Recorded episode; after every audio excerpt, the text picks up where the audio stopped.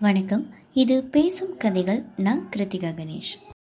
வீரயுக நாயகன் வேல்பாரியோட இருபத்தி ரெண்டாவது அத்தியாயம் பார்க்க போறோம். சென்ற அத்தியாயத்துல கோட்டை கதவை திறக்கிறதுக்காக யானை நள்ளிரவுல எழுப்பப்பட்டது அப்படின்னு பார்த்தோம். இனி தொடர்ந்து கேட்கலாம். மாரையன் தன்னுடன் வந்த வீரர்களோட வெளியில காத்துக்கிட்டு இருந்தான். கொஞ்ச நேரத்துல யானை வெளியேறி வந்தது. பொழுது நள்ளிரவை கடந்தது. தன்னோட கால் பெரு விரலால அதோட காதலோட பின்பக்கத்தை ஊன்றி உந்தினான் பாகன். ஆனாலும் அது மெதுவாகவே நடந்துகிட்டு இருந்தது. பக்கவாட்டுல குதிரையில இருந்தபடியே பாகனை பார்த்து மாரையன் சொன்னா இந்த வேகத்துல நடந்தா வாசல் அடைவதற்குள்ள விடிந்து விடும் வேகமா நடத்து அப்படின்னு சொல்றான். பாகன் சொன்னா என்னோட தொடை நடுக்கத்தை நீ உணர மாட்ட. யானைக்கு ரொம்ப மோசமான வயது ஐம்பது. இளமைக்கும் முதுமைக்கும் நடுவில் இருக்கிறது. அது என்ன நினைக்குதுன்னு நம்ம கணிக்க முடியாது. இந்த வயது உடைய யானைக்கு நிலையுணவு கொடுத்து நள்ளிரவு எழுப்புறது ஆபத்தை விலைக்கு வாங்குறது மாதிரி. இதுவரைக்கும் இல்லாத செயலை இது இப்போது வெளிப்படுத்திக்கிட்டு இருக்குது அப்படின்னு சொல்றான். ஒழுங்கா தானே போயிட்டு இருக்குது இதுல என்ன சிக்கல்? அப்படின்னு மாரையன் கேட்டான். எழுப்பியதிலிருந்து துடிக்கைய தந்தத்துல சுத்தியபடியே வர்றதை பாத்தியா?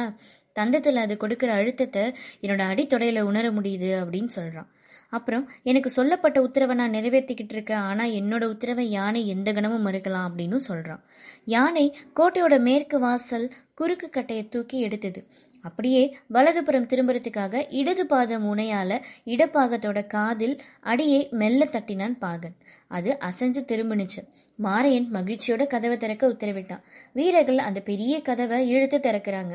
இளமருதன் குதிரையை விட்டு இறங்கி தன்னோட ஆளாவை பிடித்தபடியே மதுரைக்குள்ள நுழையிறான். வண்டிகள் ஐந்தும் ஒன்று ஒன்றா நுழையுது. கடைசி வண்டியில உட்கார்ந்துருக்கிறவங்களுக்கு இடையில மர சட்டகத்தால் ஆன கூண்டு ஒன்று இருக்கிறத பார்த்த காவல் வீரன் ஒருத்தன் கேட்டான் என்ன அது அப்படின்னு. ஒருத்தன் சொன்னா தெய்வ வாக்கு விலங்கு அப்படின்னு. இன்னொருத்தன் சொன்னா தேவாக்கு விலங்கு அப்படின்னு. காவல் வீரனுக்கு அவன் சொல்றது புரியல. என்ன பெயர் சொல்றீங்க? அப்படின்னு மீண்டும் கேட்குறான் தேவாங்கு அப்படின்னு இன்னொருத்தன் சொல்லிட்டான். எல்லாரும் உள்ள நுழைஞ்சிட்ட உற்சாகத்துல இருந்தாங்க. மாரையன் பெருமூச்சு விட்டான். பாகனுக்கு உள்நடுக்கம் பல மடங்கு அதிகமாயிடுச்சு. குறுக்கு கட்டையை தூக்குனதுக்கு அப்புறம் அது அமைதியா நடந்துகிட்டே இருக்குது. அவனோட கால்கள் ரெண்டு காதுகளுக்கு அடியில எல்லா உத்தரவுகளையும் கொடுத்துருச்சு. அது எதையும் பொருட்படுத்தாம நடந்துகிட்டே இருக்குது. துதிக்கைய வலப்புறமும் இடப்புறமும் முழுமையாக வீசி நடந்தது. பாகன் நடுங்கினா இந்நேரம் கோட்டையோட கிழக்கு வாசலுக்குள்ள எவன பொருள்களை கொண்டு வந்திருப்பாங்கன்னு நினைச்சுக்கிட்டே நெடும் கதவை மூட உத்தரவிட்டான் மாரியன். வீரர்கள் கதவை இழுத்து அடைச்சாங்க. குறுக்கு தடியை பொருத்த சொல்றதுக்காக மாரியன் திரும்பி பார்க்கறான். தடியை சுமந்தபடி யானை இடுப்புறம் உள்ள போயிட்டு இருந்தது. குறுந்தடியை கொண்டு கதவை மூடாம அது எங்க எடுத்துக்கிட்டு உள்ள போகுது அப்படின்னு பதறிய மாரியன் அதை நோக்கி குதிரையில வேகமா போறான். தன்னோட உத்தரவை மறுக்கிற யானை என்ன செய்ய போகுதுன்னு தெரியாம பாகன் பதை பதைத்து கொண்டிருந்த போது யானைக்கு பின்னால இருந்து விரைந்து வந்த மாரையன் கொஞ்சமும் எதிர்பார்க்காம குறுக்கிட்டுட்டான். அப்படி குறுக்கிட்ட மாரையனை யாரும் எதிர்பார்க்காத நேரத்துல துதுக்கியால சுழற்சி அடித்தது யானை. குதிரையோட முதுகெலும்பு நொறுங்கி கீழே சரிந்தான் மாரையன். பின்னங்கால்களால அவனை மிதிச்சிட்டு கடந்தது யானை. பின்னாடி வந்துகிட்டு இருந்த வீரர்கள் நிலைமையை உணர்ந்து யானை கட்டுத்துறையோட தலைவன் அல்லங்கீரன் கிட்ட செய்தி சொல்றதுக்கு ஓடினாங்க. மேலே உட்காந்துருந்த பாகனுக்கு இப்போதான் நிலைமை பிடிப்பட்டது யானைக்கு மதம் பிடிக்கல. மதம் பிடிச்சிருந்தா இந்நேரம் தான் உயிரோடு இருந்திருக்க மாட்டோம். தந்தத்துல தாங்கி பிடித்திருக்கிற குறுக்கு கட்டையால இந்த இடத்தையே தகர்த்திருக்கும். முழுநிலை உணவு மூணு சுற்று கொடுக்கப்பட்ட பிறகு அயர்ந்து தூங்கி கொண்டிருந்த அதை எழுப்பி வேலை வாங்கினதுனால ஏதோ பிரச்சனை ஏற்பட்டிருக்கு. தளபதி மாரையன் அவசரப்பட்டு இடையில வந்து குறுக்கிட்டு விட்டார். யானை வேற திசையில போகாம வந்த வழியே கட்டுத்தறி நோக்கி தான் போயிட்டு இருக்குது அப்படின்னு நினைச்சபடியே அது மேல உட்கார்ந்திருந்தவன் குத்துக்கோலை வலது காதோட பின்புறம் சொருகிட்டு சட்டன யானையின் மேலிருந்து பக்கத்து மாளிகை சுவர் மேல தாவிட்டான். அல்லங்கீரனை பார்த்து தகுந்த ஏற்பாடு செய்வதற்காக அவனை நோக்கி ஓடுறான். மாரையனோட வீரர்கள் தான் முதல்ல கட்டுத்தறியோட தலைவனை நோக்கி போடுறாங்க வீரர்கள் ஓடி வர வேகத்தை பார்த்ததும் என்ன நடந்திருக்கும் அப்படிங்கறது அல்லங்கீரனுக்கு புரிஞ்சிடுச்சு. தளபதியை மிதிச்சு கொண்டுட்டது அப்படின்னு பதப்பதைக்க சொன்னாங்க எல்லாரும். உடனடியா மூன்றாவது தறியில இருக்கிற யானைகளை எழுப்புங்க அப்படின்னு உத்தரவிட்டான் அல்லங்கீரன். யானைகளால ஏற்படுற சவால்களை எதிர்கொள்ளும் பொழுதுகளில் அவனோட ஆளுமையை கண்டு நாடே நடுநடுங்கி இருக்குது. இப்போ உடல் மிகவும் தளர்ந்துட்டது. ஆனாலும் சவாலை சந்திக்க தயாரானான். குறுக்கு தெருக்களின் வழியாக விரைந்தோடி வந்த பாகன் கட்டுத்தறியை அடைந்தப்போ அல்லங்கீரன் அங்கே இல்லை. செய்தியை கேட்டு யானையை மறிக்க போயிட்டார் அப்படிங்கறத உணர்ந்தான். அவர் போன திசை நோக்கி ஓடினான். யானைக்கு மதம் பிடிக்கல. கட்டுப்பட மறுக்கதே தவிர கட்டுப்பாட்டை மீறல. வலது காலில் இருக்கிற காயங்களை நோக்கி கட்டுகளை வீசி இருக்கிட்டா அது அசையாம நின்னுடும். இது அவர்கிட்ட சொல்லதான் விரைஞ்சு வந்துகிட்டு இருக்கான். ஆனா அதுக்குள்ள எல்லாரும் போயிட்டாங்க. அதுக்கு மதம் பிடிச்சிட்டது அப்படின்னு நினைச்சு அதை கொல்ல போறாங்க. எப்படியாவது அந்த செயலை தடுக்கணும் அப்படின்னு பதறி அடித்து யானையை நோக்கி ஓடினான் பாகன். யானை வந்துகிட்டு இருக்க வீதியை அடைந்தான் அல்லங்கீரன். கொடுக்கு போல மேலே தூக்கி இருந்த அதோட அடிவாலை வச்சுதான் மதத்தை கணக்கிட முடியும். வந்தவுடன் அடிவாலை பார்க்க முயற்சி பண்ணப்போ மேலே பாகன் இல்லை அப்படின்னு தெரிஞ்சது. அவனை யானை கொண்டுட்டுது அப்படிங்கிற முடிவுக்கு வந்துட்டார் அல்லங்கீரன். மதுரையில் மாபெரும் விழா நடக்கிற நேரம். கொஞ்சம் பிசகு ஏற்பட்டாலும் பெரும் இழப்பில் முடிஞ்சிடும். அதனால தாமதிக்க வேணாம்னு முடிவெடுத்தார் அல்லங்கீரன். அதை போக விட்டு சரியான ஒரு நார்ச்சந்தையில மற்ற யானைகளோட மறித்தார். ஒரே நேரத்தில் யானைகள் நாளும் பிளறி கொண்டு துதுக்கிய தூக்கியபடி அதை நோக்கி முன்னகர்ந்து வந்துட்டு இருந்தது. அதோட தந்தங்களோட முனைகளில் பளிச்சிடுற பூண்களும் குத்தீட்டிகளும் மாட்டப்பட்டிருந்தது. அந்த அடர்ந்த இருட்டில் என்ன நடக்குது அப்படின்னு யாருக்கும் புரியல. பிளிரலோட பேரொளி மேல் எழுந்தப்போ அந்த யானை குறுந்தடியோட மண்ணில் சரிஞ்சிருச்சு. மற்ற நாளில் இது நடந்திருந்தா இந்த பேரோசை கேட்டு மொத்த நகரமும் விழித்திருக்கும். ஆனால் விழா கொண்டாட்டத்தில் நகரம் திளைச்சிக்கிட்டு இருந்ததுனால எங்கும் எதிரொலிக்கும் பேரொலிக்கு நடுவில் யானைகளோட பிளிரல் கொண்டாட்டத்தோட ஒரு பகுதியாக காற்றில் கரைஞ்சு போயிடுச்சு. தலைமை அமைச்சர் முசுகுந்தருக்கு முதல்ல செய்தி சொல்லப்பட்டது. இந்த மாநகர வகுக்கப்பட்ட விதிகளின் வழியை கட்டி காப்பாத்துறது அவர்தான். மணவிழா திருநாளுக்காக எங்க பார்த்தாலும் மங்கள பேரொளி நிரம்பி இருக்கிற நாள்ல இப்படி ஒரு செய்தியை கேட்டு மனிதர் நடுங்கி போயிட்டார். இந்த செய்தி பரவாம உடனடியாக கட்டுக்குள்ள கொண்டு வந்தார்.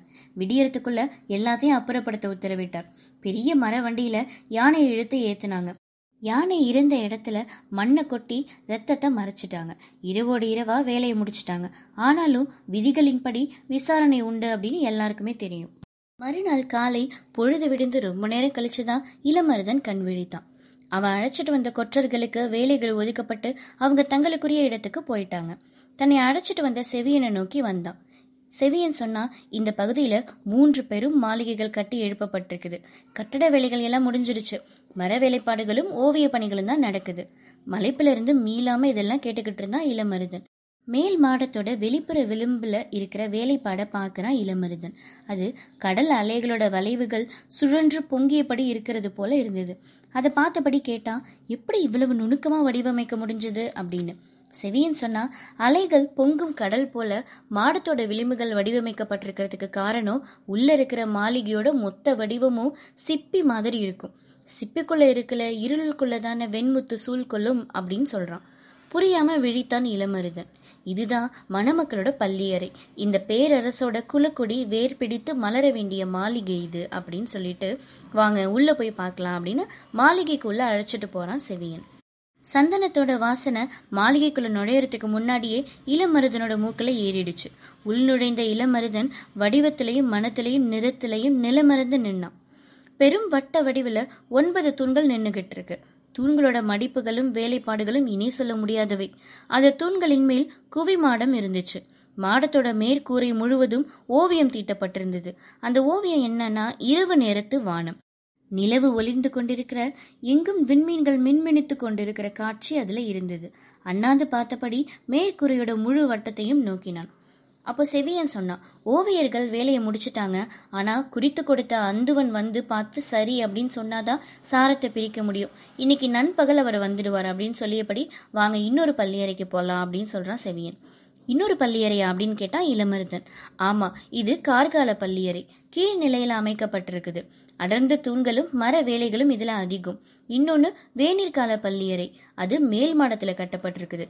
வைகையோட காற்று எல்லா திசைகள்ல இருந்தும் உள் நுழையிறது போல வடிவமைக்கப்பட்டிருக்கோம் அப்படின்னு சொல்லியபடி அங்க அழைச்சிட்டு போறான். அங்கேயும் வேலைகள் நடந்துகிட்டு இருந்தது. வேலை செய்யறவங்க எவன தச்சர்கள். வேநீர்கால வெக்கையை காதலோட கவசமா மாத்துற வித்தையை செஞ்சுக்கிட்டு இருக்காங்க. இந்த ரெண்டையும் ஒன்று சேர்த்தாலும் ஈடு செய்ய முடியாத பெரிய மாளிகை ஒன்று கட்டப்பட்டு வருது அப்படின்னு சொல்லி பாண்டரகத்துக்கு அழைச்சிட்டு போறா செவியன். அங்க வைக்கிறதுக்காக தான் இளமருதனோட தந்தை காமன் விளக்கு செஞ்சுக்கிட்டு இருக்காருங்கிறதுனால அந்த அரங்கு எப்படி இருக்குன்னு பார்க்கணும்னு ஆவலோட போறான் அவன். பளிங்கு கற்கள் பாவப்பட்டு நிலைச்சுவரிலும் தந்தரையிலும் பளபளப்பு ஏறி இருந்தது. ஓவியங்களும் மர வேலைப்பாடுகளும் மனித கற்பனைக்கு எட்டாத பேரழகு கொண்டு விளங்குனுச்சு. கலை வேலைப்பாடுகளோட உச்சம் அப்படின்னு அந்த அரங்கத்தை சொல்லலாம். எல்லா தூண்கள்லையும் சிற்ப வேலைகள் ஏறக்குறைய முடிஞ்சிடுச்சு. சுவர்கள்ல சுதை வேலைப்பாட்டுக்கும் வண்ணங்கள் பூசப்பட்டுருச்சு. மேற்கூரை ஓவியமும் முடிஞ்சிட்டது. அந்துவன் வந்து பார்த்துட்டா எல்லாம் முடிஞ்சிடும் அப்படின்னு சொல்றான் செவியன். நிலை மறந்து பாண்டரங்கத்தை பார்த்துக்கிட்டு இருக்கான் இளமருதன். வாங்க அந்துவன் வரத்துக்குள்ள நம்ம உணவருந்துட்டு வந்துடுவோம் அப்படின்னு சொல்லி அழைச்சிட்டு போறான் செவியன். அரண்மனையோட நாட்களையும் கோள்களையும் கணித்து சொல்ற தலைமை கணியனோட பெயர் தான் அந்துவன்.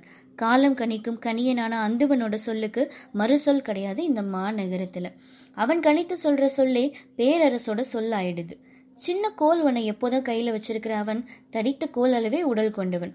பொதிகை மலை அடிவாரத்தில் இருக்கிற பாண்டிய நாட்டோட பெரும் கணியர் திசைவேழரோட மாணவன்.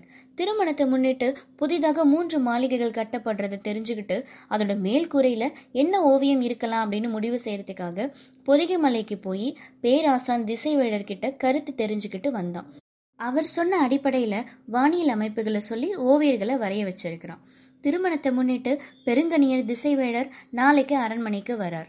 அவர் வர்றதுக்குள்ள ஓவிய பணிகளை முடிச்சு வைக்கணும். வரையப்பட்டவையெல்லாம் சரியா இருக்குதா அப்படின்னு பார்க்கறதுக்காக அந்துவன் புதிய மாளிகையை நோக்கி வந்துகிட்டு இருந்த போது அவரது வருகையை எதிர்நோக்கி காத்திருந்தாங்க செவியனும் இளமருதனும்.